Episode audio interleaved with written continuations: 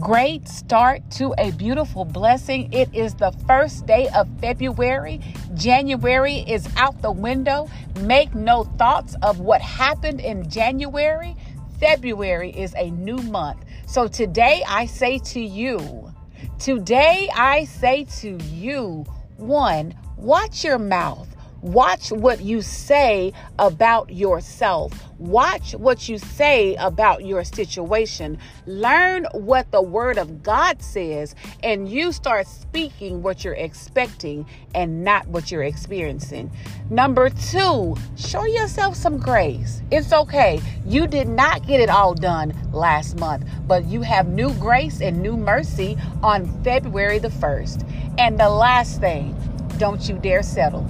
You keep pushing because everything that is ordained for you, everything that God has promised for you, is yours for the taking. So today, y'all smile big and step strong. Why? Because they're watching.